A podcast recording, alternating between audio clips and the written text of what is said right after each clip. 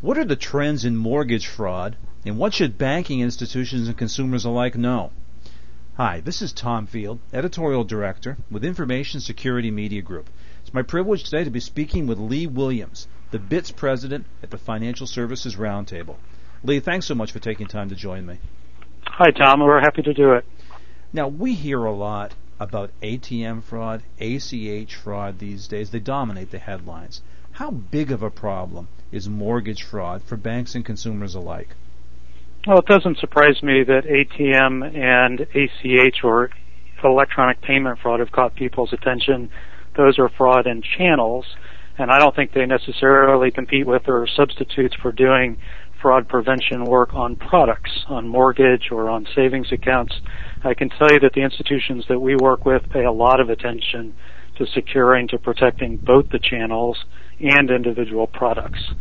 So if you think uh, a little bit about how much of an issue this has become for everyone lately, I'd say from the banking side and the consumer side, that motivation is exactly the same. Uh, we recognize that one of the most important things we do is fund people's homes.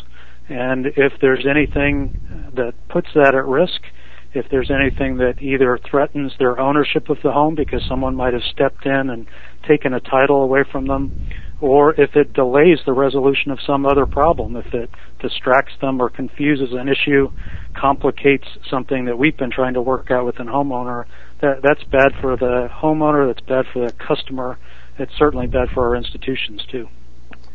Lee, what are the current mortgage fraud trends that concern you most? I guess I'd split the uh, the answer into mortgage trends and fraud trends. So if you think about what's been happening in the mortgage industry, as housing prices have moved, as volumes have spiked, as new programs have come in from both the government side and the private side to resolve all of this, it's created a fair amount of flux.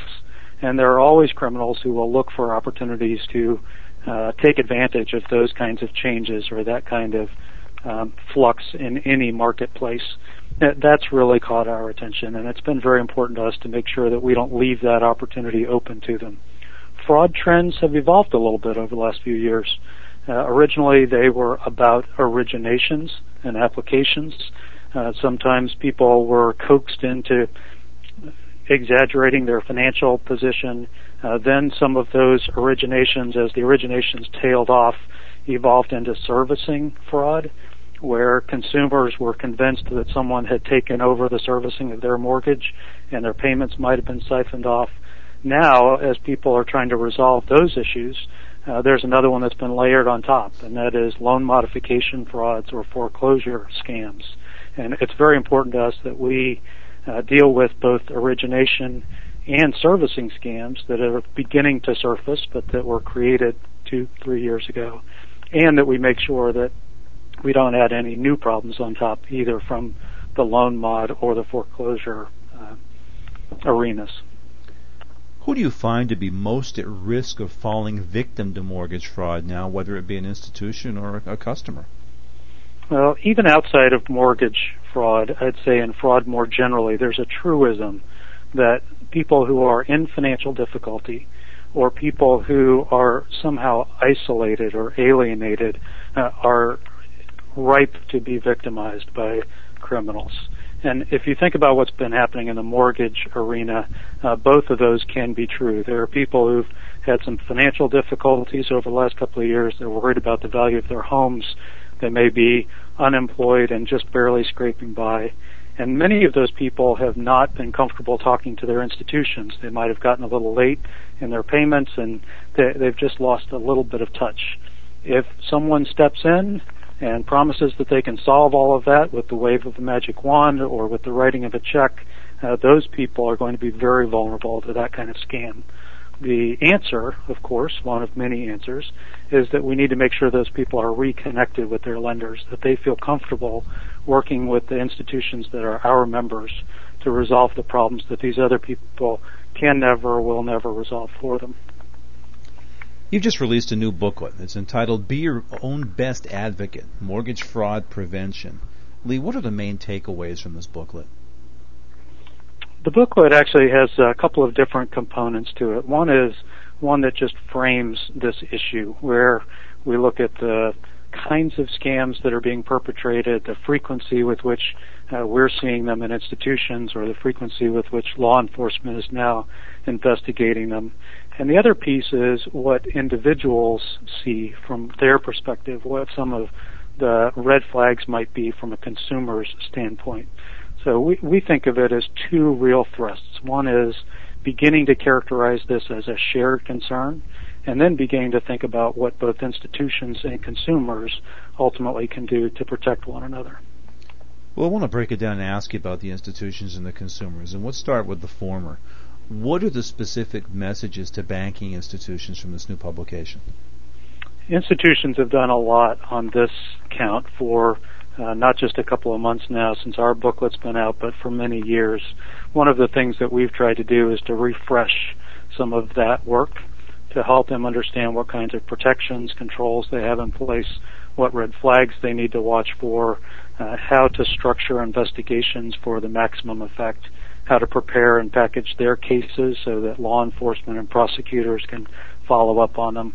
Uh, a lot of the things that institutions have been doing for years just needed to be a little bit refreshed with some new schemes in the marketplace and with new volumes and new programs that uh, that touch this area. Flip side of that, Lee, what's the message to consumers?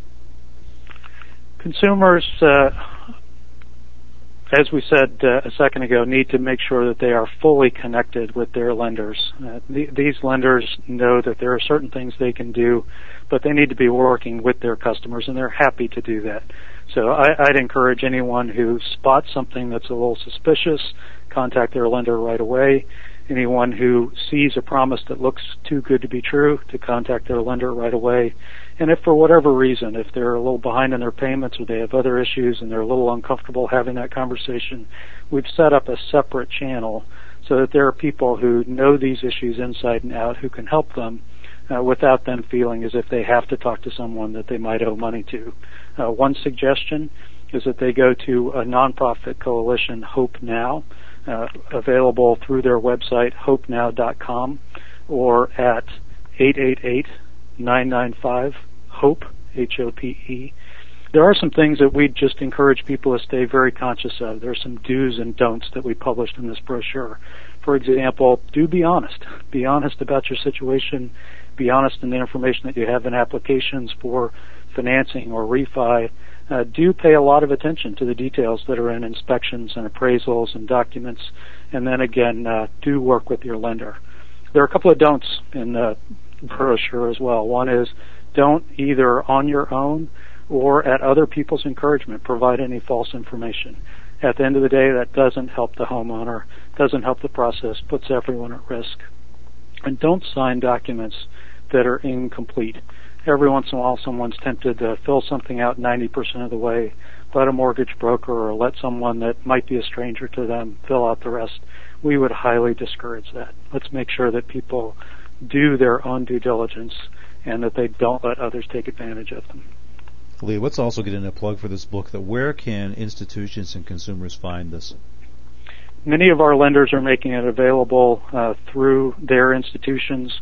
We're also making it directly available to consumers uh, on our website, bits dot org, B I T S dot org. And uh, we're, we're hoping that it'll get as much circulation as possible. We know that we really need uh, awareness and involvement of consumers, of people who ultimately we hope will be our members' customers to make all this work. So if we could sum it up, please. If there's one thing that banking institutions could be doing now to reduce their risk of mortgage fraud, what would you advise them?